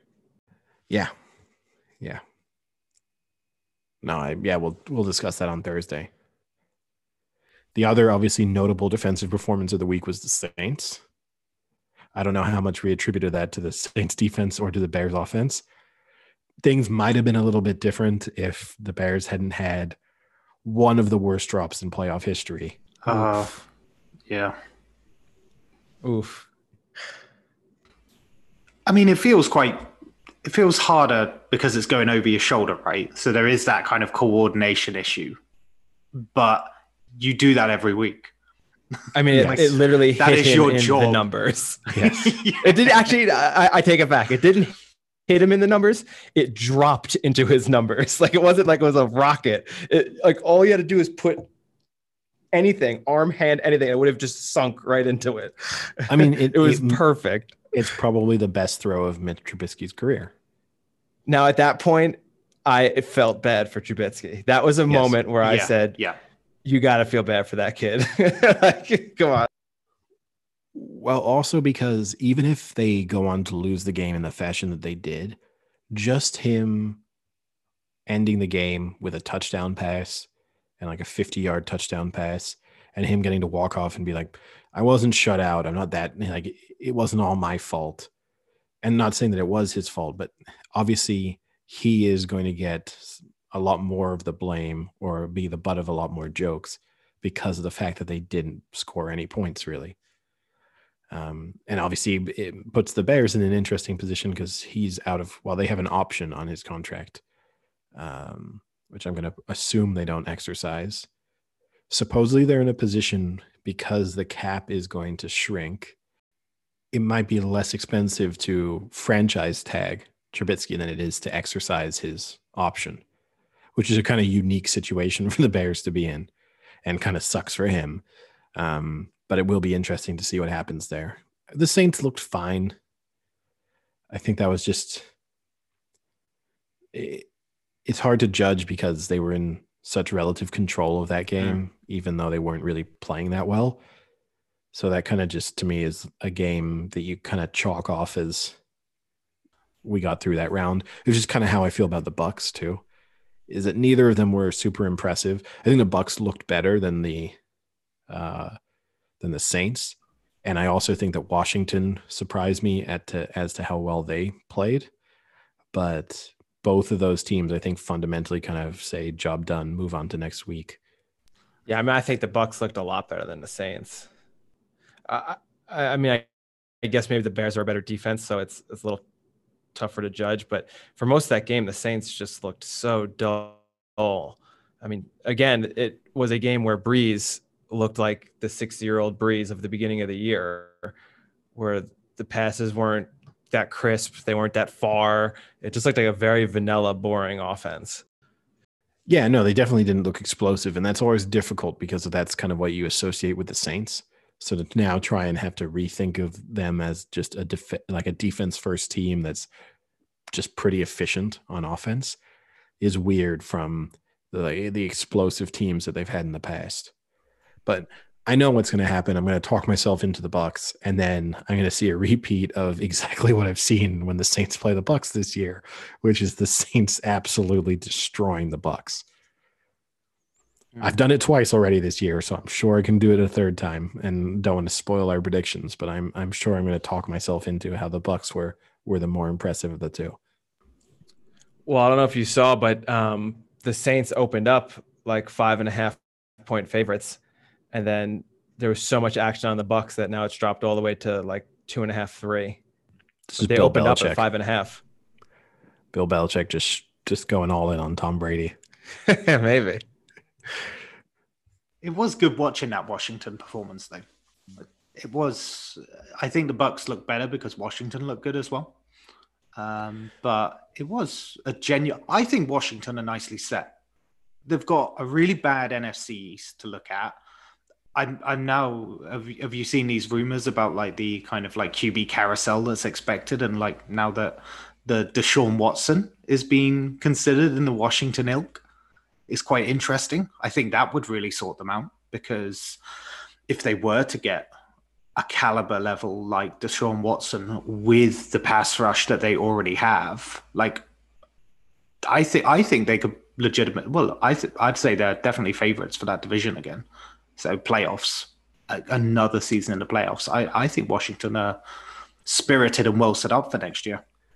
I don't think they're favorites. I mean, I think, to me, the Cowboys are the favorites, assuming either Dak Prescott is healthy or they have a different quarterback there. I kind of feel like particularly early on in this season, the Cowboys just had the season from hell, and I don't see Washington winning that many more games than they won this year.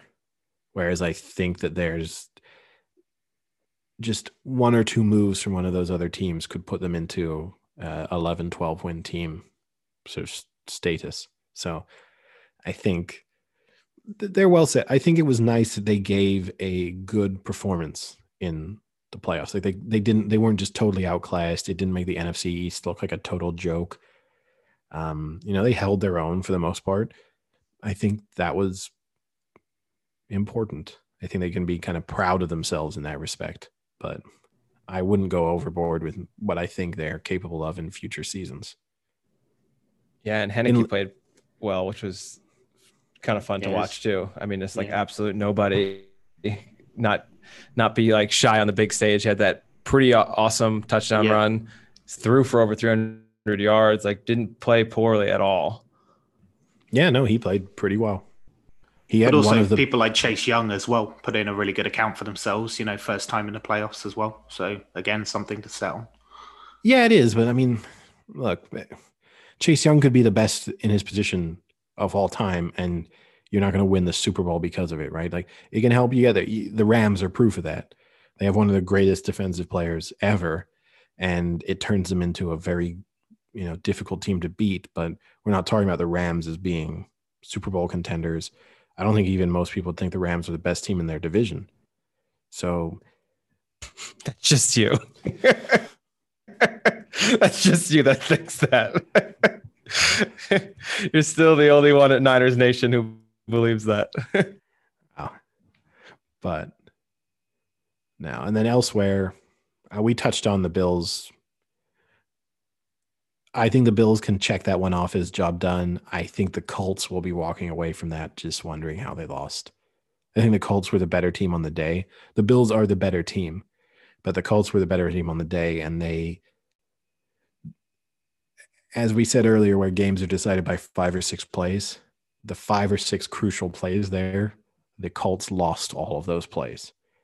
And the swings that came from, for example, them not punching it in on the, like when they had 1st and goal just before the half, and then the Bills driving down and scoring a touchdown.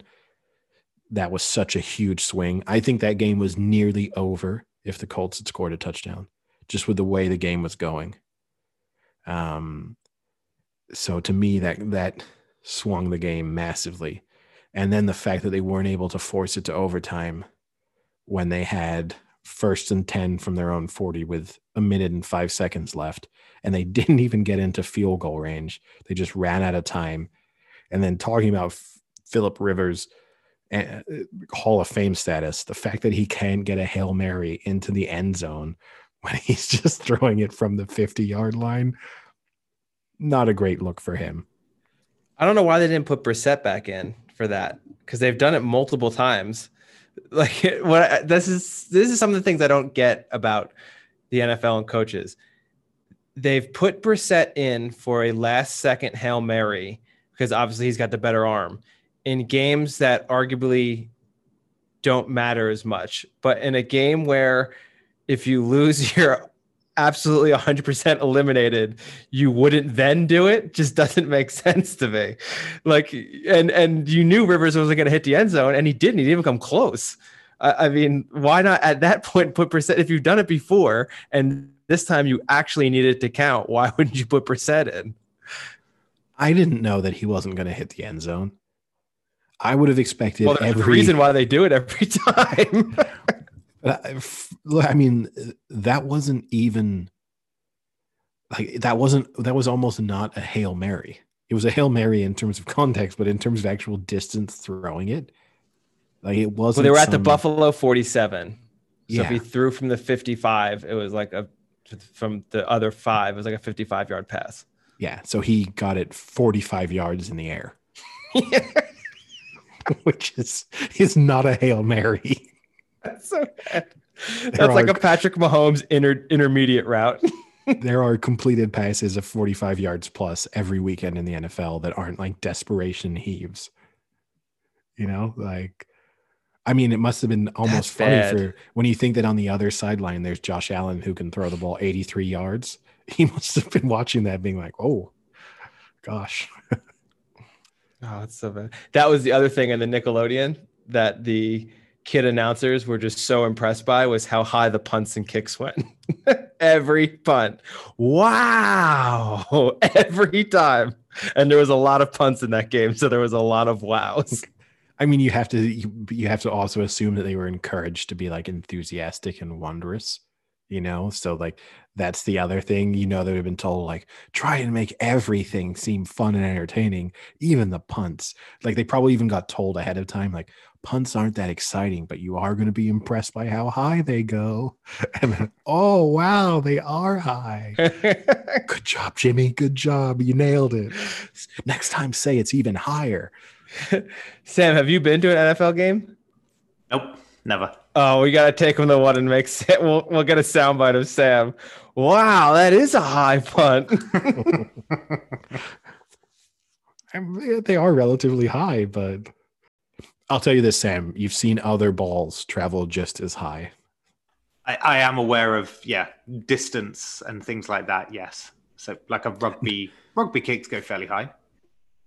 Yeah, you'll have seen probably an up and under go as high as a punt goes at times. Maybe not quite, but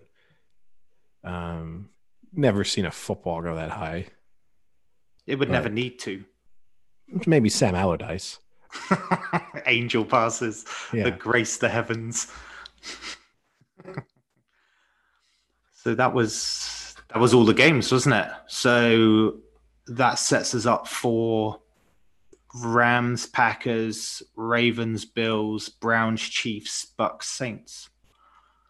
So out of all the teams that won, which one do you think has the best chance to win the Super Bowl?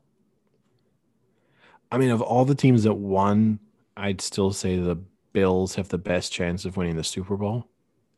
But out of all the teams that won, which team felt the best coming out of that? I think it's the Ravens. Because I think they'll say their defense could potentially shut almost anyone down. And then in addition to that, the fact that they did come back from a 10-point deficit, which would have been one of those things I think overcoming that hurdle mentally for them now. And so if they are down by 10 plus points in a game in this playoffs, they can at least know that they can do it. Whereas I am sure that there were a few of those players sitting on the sidelines yesterday who thought we're toast. It's the first quarter and we're down by 10 points, but we don't come back from 10-point deficits.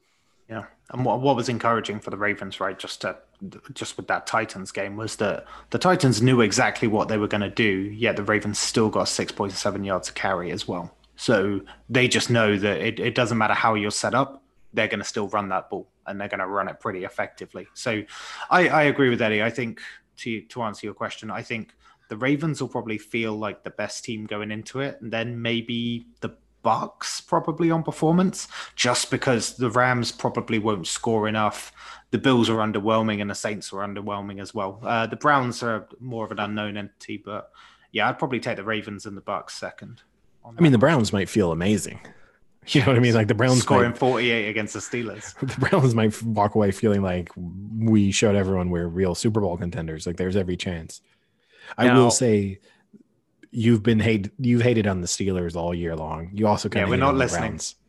The fact that they're 1-5 over their final 6 games, not great. And also, Mike Tomlin's record now, playoff record, doesn't look great. Like for someone who, you know, his claim to fame in many ways is never having had a losing season. But I saw after that game, they broke down the teams they've lost to and the circumstances in which they've lost to them. And obviously he has won a Super Bowl, but even that Super Bowl, they didn't have the toughest run in the playoffs.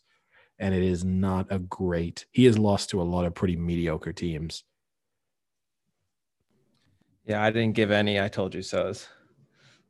Well, it's hard to give it an I told you so when you also thought the Browns were overrated. It's a tough one.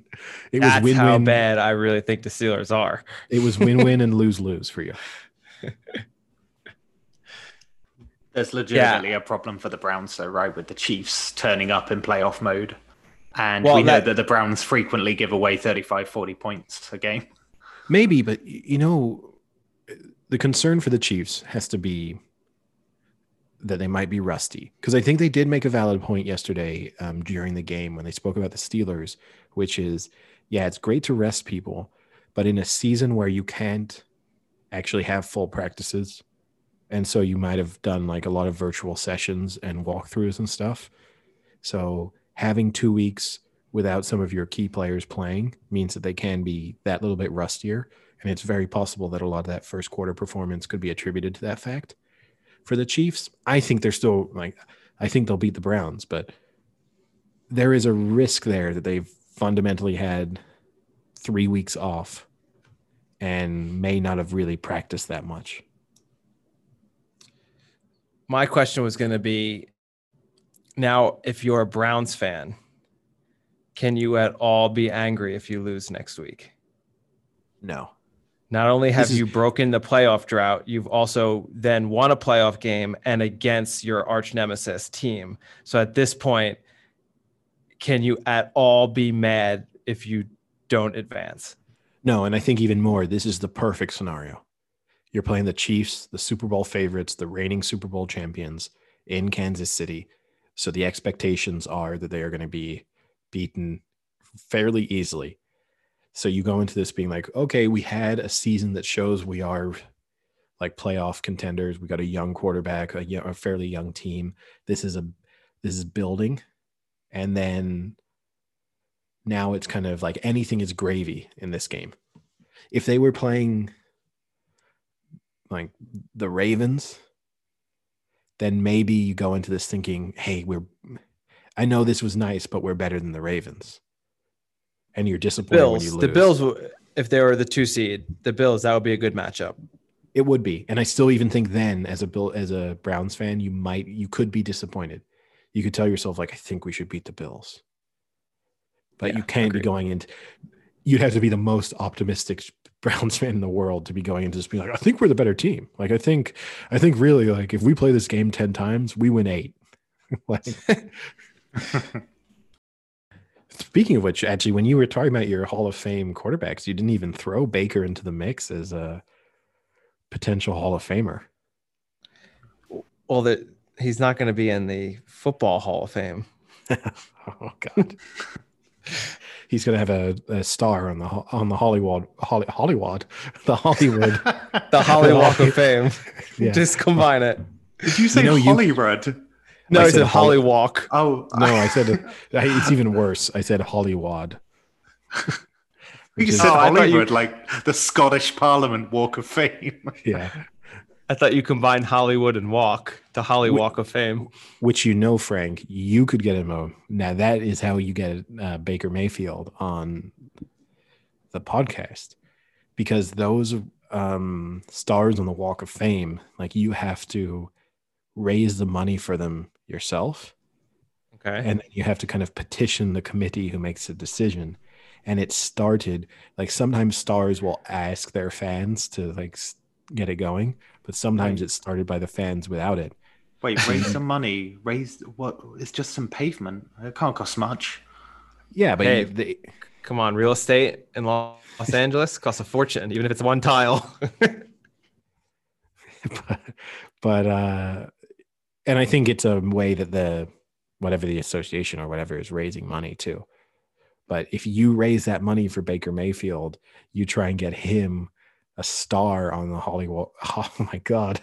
The Hollywood. Oh my God. It's next to the Hollywood one. It's round the back. Yeah. You send him a message. Don't worry. We've got you a star on the Hollywood Walk of Fame. And he's like, this must be a typo. I'm going to turn up. And it's just you drawing a star in the mud in the dark alley. Yeah. Congratulations, Baker. I'm your biggest fan. You really want to see a star? Now do you're locked out of the stadium bit. Do that one. Do it. He said do it. Yeah, they just keep getting better and better. I can't wait to see which one they're going to release this week. But I did a very, let's say, Eric type of bet. So for those who don't know, we have a friend, Eric, who is notorious for betting on things that no other human would ever bet on. And I like to do an 8-team teaser, and there was 7 games this week, the 6 NFL and then the 1 college football. So I needed one more. And in my place where I bet, there popped up an NFL Madden sim game that you could bet on. And apparently that works on the teaser. So I teased the Texans to win. It made me so happy. Wow. What a low point. Did you watch it? What? Did you watch the game? No, it was streamed live on Twitch, and I didn't know what time it was. So then they don't tell you if it wins. Like, they don't tell you the score. So I had to go and look at the past recording and then see if they won, and they won pretty handedly. They were down 14 in the first quarter, though, but then they came back and won by like 20. Oh, a thriller. Maybe we can shift this to just being an esports podcast. Yeah, I don't even know who plays it though. Like, that's what's crazy. I recommended that before we started this podcast, and you shut me down so badly. I wasn't throwing that out as a serious idea or as a good idea. I mean, do any of us watch esports? I've watched a few. I occasionally watch it when it's on TBS. Yeah, but because I want to see how ridiculous it is. That's different. When I say, do we watch esports? It's not like every once in a while I watch it for a joke, or every once in a while it's on and I can't be bothered to change the channel. I just think a video pops up on my my feed. I don't mind watching it, but the problem I have is how obnoxious and arrogant the team members are. They just think they're God's gift, and it really upsets me that they're just a bunch of guys playing Call of Duty on a slightly bigger screen than I play Call of Duty on. Like, that's all it is. But, well, aren't they also much better than you? Is that that's all it is, and they are way better. And they are a little bit better, yeah. But then again, if I played it 22 hours a day, I'd probably get better at it as well. I've played Call of Duty with you. I don't know if that's true. Don't Malcolm Gladwell us. Oh yeah, I tell you what, Sam, dedicate it. You're on lockdown. There's no reason why you can't play 5 hours of Call of Duty, or pick a game that's more obscure, and then see like if you played 5 hours of like racquetball. Oh, Rocket League is super popular. Oh, Frank. Rocket League. Rocket League's super popular. I was trying to think of like a sports game that not a lot of people play, and then try and see like could you become like a the cricket. Cricket. Oh, okay, Ashes. Could you become the new cricket one went into Game Pass, by the way. Cricket 20. See, play 5 hours a day and see if you can become like a top 10 ranked cricket, and then we interview you. Oh. I just love the amount of times where you and I will be like, okay, we're going to play, we're going to set up a 5-day game, and it's going to be legitimately incredible.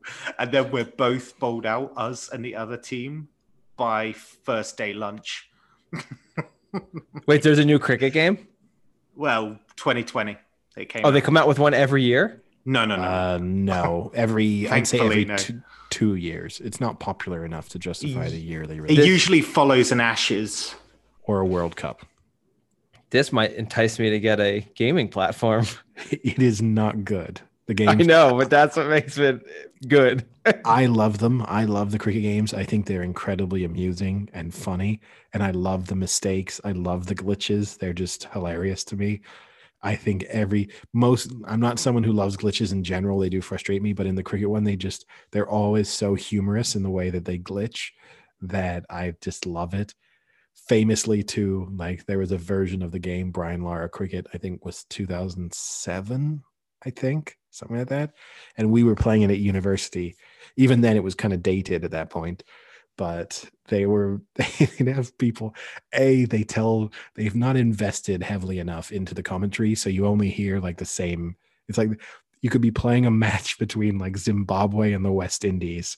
And then they go like, do you remember the do you remember the Ashes tour from 1926? And they'll also do it at the most obscure moments. Like a guy will be bowling, take a wicket, and he'll just be blabbering on about the Bodyline tour in the 30s or something. Yeah. And also then like the commentary like will totally go out of sync with what's happening on the screen. So like you'll bowl it, you'll hit, you'll like be bowled, you'll be out.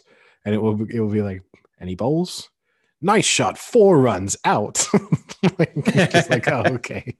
Honestly, if you know cricket, because obviously you've got to know the rules to understand why it's funny, like go on YouTube and just type in like Brian Lara cricket glitches. Like if you know anything about cricket, it genuinely is a lot of fun how poorly synced up this game was, because it can't be that hard to do.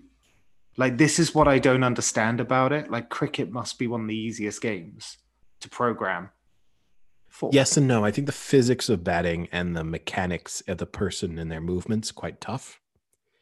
But yes, in the sense that it's always a single event and there aren't that many possible outcomes. So it's not like having to have a football match or like an American football match where there's other players moving besides the one you're controlling. Like cricket, it's someone's bowling, everyone else is fundamentally stationary. You hit a ball and people chase after the ball. Like this is kind of like, that's sort of it, but they still managed to mess it up. Who do you think's done a better job, Madden or FIFA? Oh, EA. Oh, they're both EA. Cricket. They're both EA. What are you talking about? He said Madden or FIFA. Oh, I think it's still talking about cricket. No.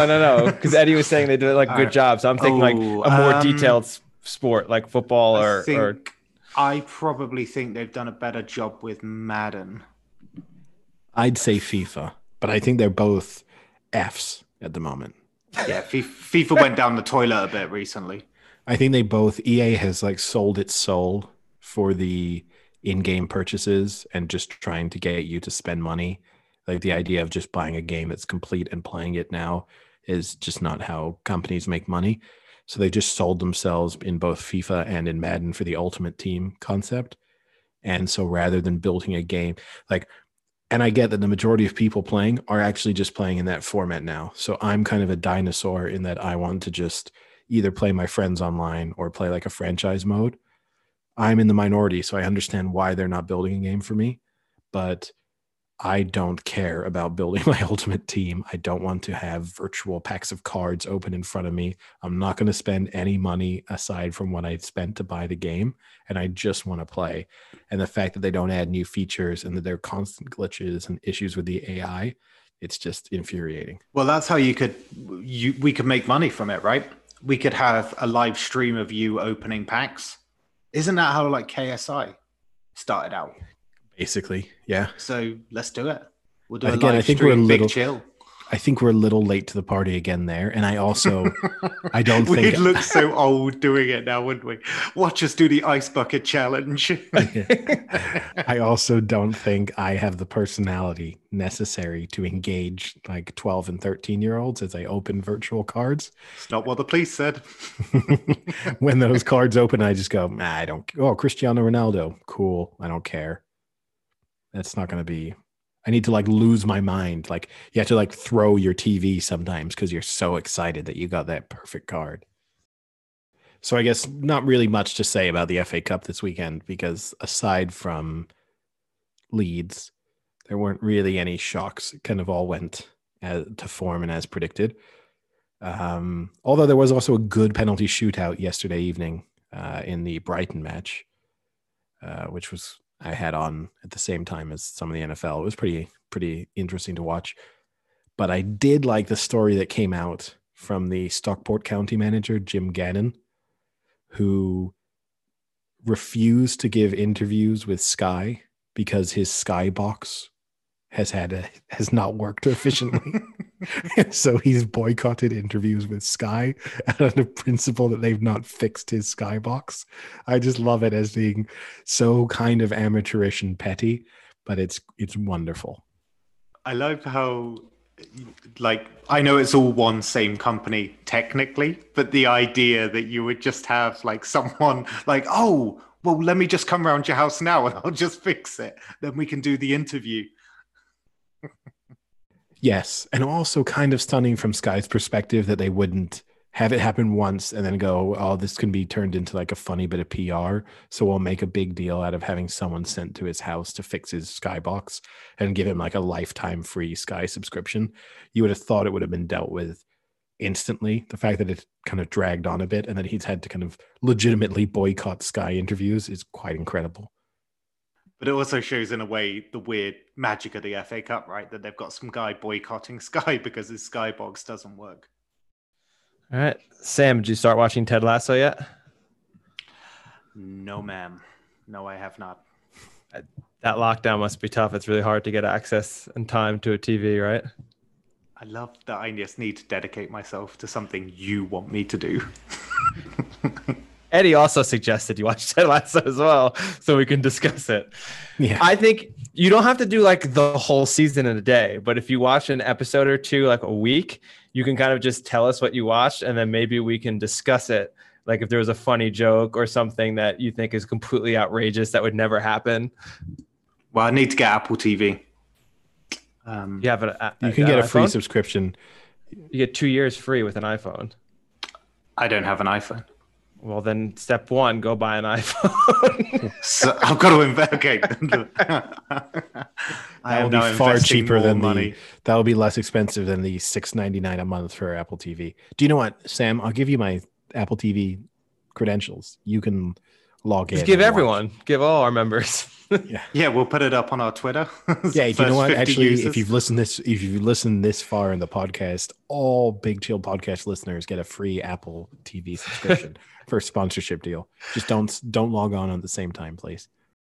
All right. Well, should we wrap things up and start thinking about how we can move way past Eddie and our bets for next week? Oh, gosh. Leave the regular season winner in the dust. You're one ahead of me, Frank. You're one ahead of me. Can't wait. I've already seen my value. I got my value. I know my picks already. I won't reveal them until Thursday, but I know mine. Shoot, now since it's playoffs, should Eddie always pick first because he's in last? Oh, now hold on. Ooh, now we're gonna. Right, if you want, I'll pick whenever. I'm confident enough that over the course of time, I'll, catch up and pass you. The regular season showed this. Well, it has to be this. I mean, this is the week. If you're still behind after this week, it'll be tough to catch up because I'm sure the picks will overlap a lot. No. Well, look, I can't be more than one game behind. Let's put it that way. If you increase, I have to close the gap on Sam against the spread, and I have to be at worst one game behind. Because if you're two games behind, you're kind of screwed. Yeah. All right. Well, I'll talk to you guys later. See ya.